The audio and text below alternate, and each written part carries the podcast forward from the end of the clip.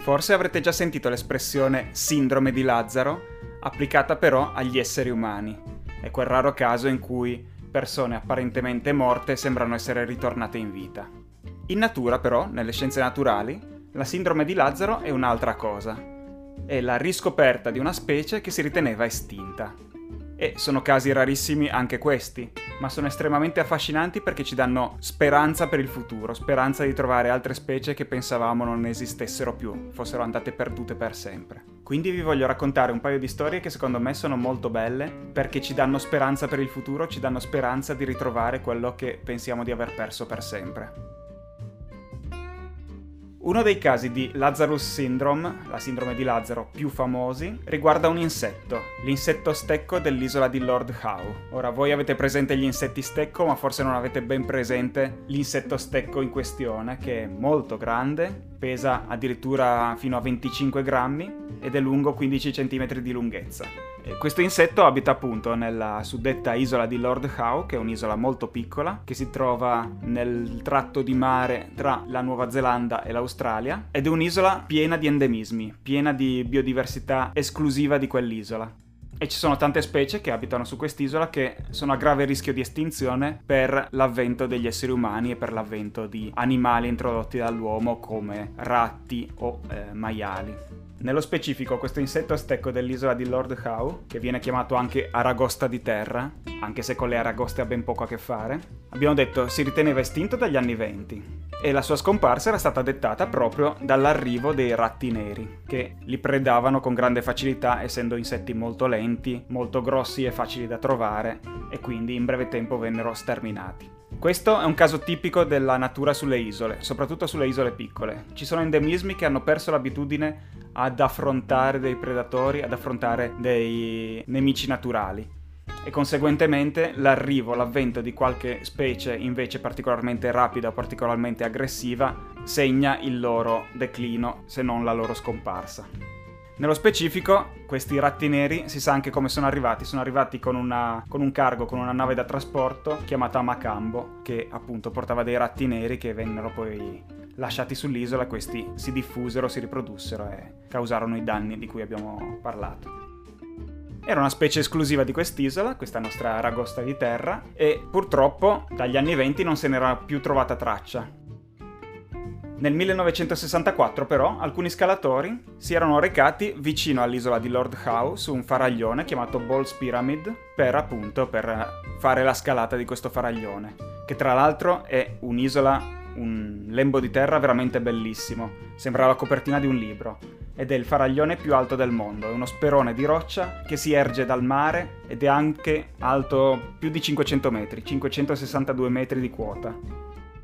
Questi scalatori quindi, risalendo per le pareti scoscese di Ball's Pyramid, avevano trovato il resto di un esemplare di insetto stecco dell'isola di Lord Howe. Era morto e essiccato da tempo e 5 anni dopo ne furono trovati altri 2 esemplari, tutti morti. Quindi una tenue speranza che questo insetto esistesse ancora c'era. E così, nel 2001, 2 scienziati australiani, David Priddle e Nicholas Carlyle, insieme ad altri 2 compagni di viaggio, si avventurarono sulle ripide pareti di Ball's Pyramid nella speranza di trovare ancora qualche insetto stecco vivo. Era difficile trovarne perché questo insetto abitava soprattutto nel sottobosco e su un faraglione roccioso è ben difficile trovare del sottobosco. E così durante l'ascesa di questi 2 scienziati non trovarono nulla, però videro un piccolo crepaccio nella roccia, circa 70 metri di quota, che era popolato da una fitta vegetazione, ed era presente un unico arbusto di melaleuca, che è l'habitat ideale di questa aragosta di terra. Di ritorno al campo base, ancora a mani vuote, David Priddle, uno dei 2 scienziati, ebbe un'intuizione. Pensò che l'insetto stecco fosse un animale notturno, e quindi non aveva molto senso cercarlo durante il giorno. Così decisero di ritornare di notte, ritornare a quell'unico arbusto di melaleuca. Fecero così e la fortuna fu dalla loro parte perché trovarono circa 30 esemplari, questa volta tutti vivi, tutti assiepati sotto quell'unico arbusto.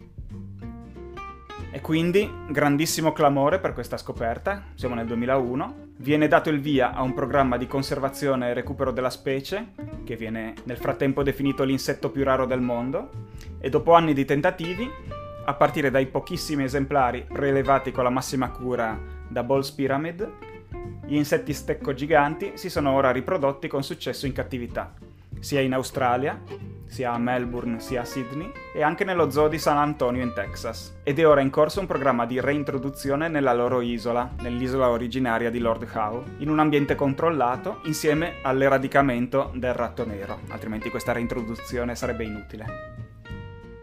Questo esempio è affascinante ma non è l'unico. Un altro animale riscoperto in tempi recenti dall'estinzione è il ferreret, o rospo delle Baleari, descritto e identificato sulla base di resti fossili nel 1977. È ritenuto estinto fino al 1979, quando alcuni animali vivi vennero riscoperti in aree molto impervie di Mallorca, che poi è l'isola su cui questo animale è endemico. Anche in questo caso un programma di recupero in cattività e reintroduzione poi sull'isola ha condotto al totale recupero della specie, che è ora considerata vulnerabile dalla lista rossa IUCN, ma non è più a grave rischio di estinzione. E poi c'è un uccello, il petrello di Madeira, che è ritenuto ancora adesso uno degli uccelli più rari d'Europa, endemico dell'isola di Madeira, portoghese.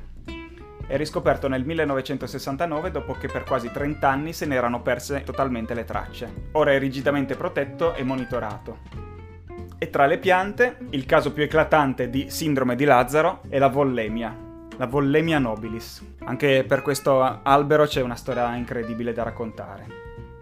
Nel 1994, durante una discesa in corda doppia in una gola nel cuore del Wollemi National Park, nel sud-est australiano, una guardia forestale di nome David Noble vide per la prima volta uno di questi insoliti alberi. E era il primo essere umano, con ogni probabilità, a vedere questi alberi. La pianta non passò inosservata, dato che il ragazzo capiva di piante e aveva buone conoscenze botaniche. Gli alberi più simili a questi esemplari erano estinti da decine di milioni di anni e si conoscevano solo attraverso testimonianze fossili, risalenti ai tempi dei dinosauri. La specie venne appunto chiamata Vollemia nobilis in onore della località del ritrovamento e in onore del nome del suo scopritore, David Noble. La località esatta in cui questo albero venne trovato venne tenuta segreta per evitare che venissero danneggiati gli esemplari, che ovviamente sono preziosissimi. Tra l'altro fu una premura abbastanza inutile, visto che uno degli alberi venne decapitato da un elicottero, venuto per raccoglierne alcuni campioni.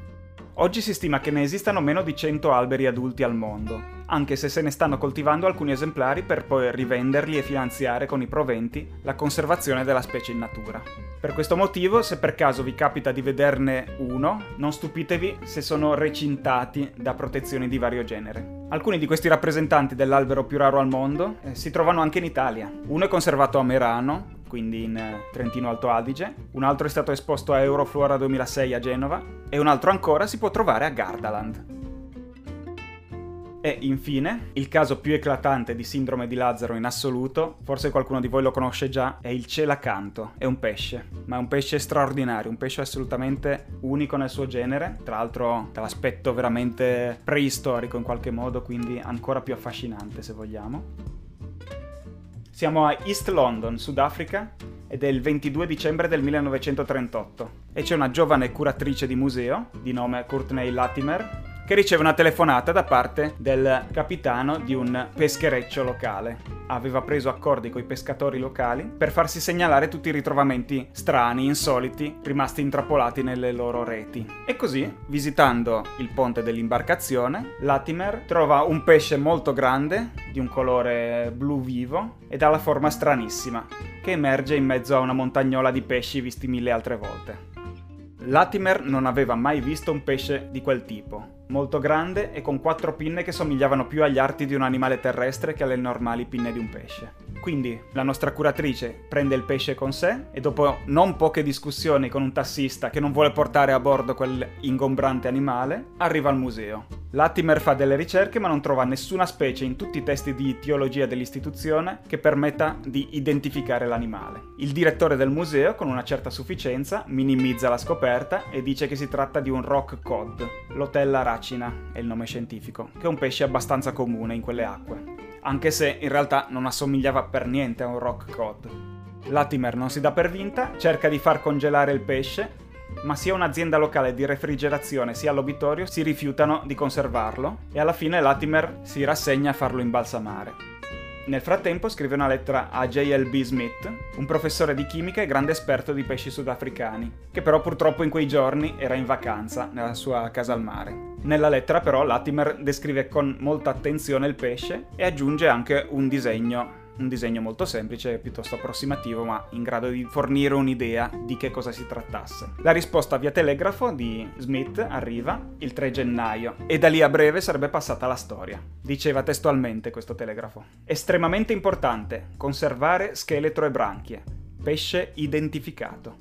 Purtroppo alcune cose non poterono essere seguite alla lettera perché il pesce era già stato impagliato, tassidermizzato. Ma quando finalmente lo scienziato riuscì a osservare l'esemplare di persona non ci furono dubbi. Era un celacanto, un tipo di pesce che si riteneva estinto da 65 milioni di anni. Alla specie venne attribuito il nome scientifico Latimeria calumna, in onore della scopritrice, Latimer, e dell'area geografica in cui venne per la prima volta ritrovato vivo, il fiume Calumna. Sia Latimer sia il pesce divennero autentiche celebrità e apparvero sui giornali di mezzo mondo.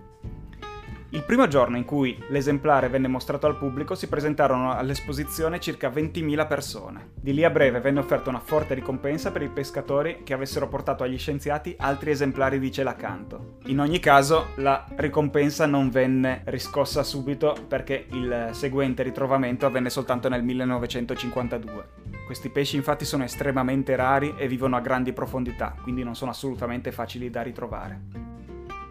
Nonostante i severi regolamenti di conservazione e l'incredibile notorietà portata dalla scoperta, il celacanto è spesso vittima di battute di pesca che hanno come obiettivo altre specie, ed è tuttora in grave rischio. Attualmente ci sono due specie di celacanto, c'è appunto Latimeria calumne, quello scoperto da Latimer, a cui si è aggiunto nel 1999 un nuovo celacanto, Latimeria menadoensis, il celacanto indonesiano.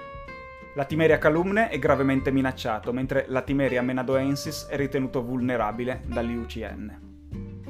Ecco, quando io andavo all'università ho studiato un valore, un parametro, che viene utilizzato in biologia delle popolazioni, che è la popolazione minima vitale, MVP. Ed è una soglia sotto la quale teoricamente nessuna specie può sopravvivere.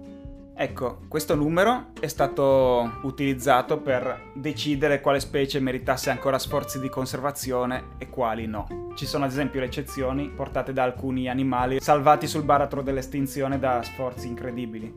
Ci sono però le eccezioni. Mi viene in mente il Gheppio di Mauritius, che è un falchetto che abitava appunto sull'isola di Mauritius, abita ancora lì perché non si è estinto, di cui si dice negli anni 70 fossero rimasti solo 4 esemplari. Però grazie agli sforzi di conservazionisti e anche del Jersey Zoo del grande Gerald Darrell si è riusciti a salvarli, a tirarli indietro dal baratro dell'estinzione. Quindi questa popolazione minima vitale non sempre è un parametro corretto per decidere chi salvare e chi no. E in generale questi eventi ci danno grande speranza per il futuro, come dicevo. E a tal proposito la bibliografia più interessante su questo argomento viene data dalla grande Jane Goodall, che noi conosciamo come esperta di scimpanzé, ma in realtà è anche una bravissima divulgatrice e ha scritto questo libro un po' di anni fa, che non è stato tradotto in italiano, che io sappia, che si chiama Hope for Animals and Their World, speranza per gli animali e per il loro mondo. E il tema della speranza è ricorrente nelle opere di Jane Goodall ed è un bellissimo messaggio per il futuro e per la conservazione delle specie in via di estinzione. E c'è tutto un capitolo dedicato appunto alla sindrome di Lazzaro, da cui ho preso alcuni esempi che vi ho raccontato oggi. Quindi spero di avervi un po' rallegrato la giornata, di avervi dato un po' di ottimismo e ci risentiamo alla prossima puntata. Ciao!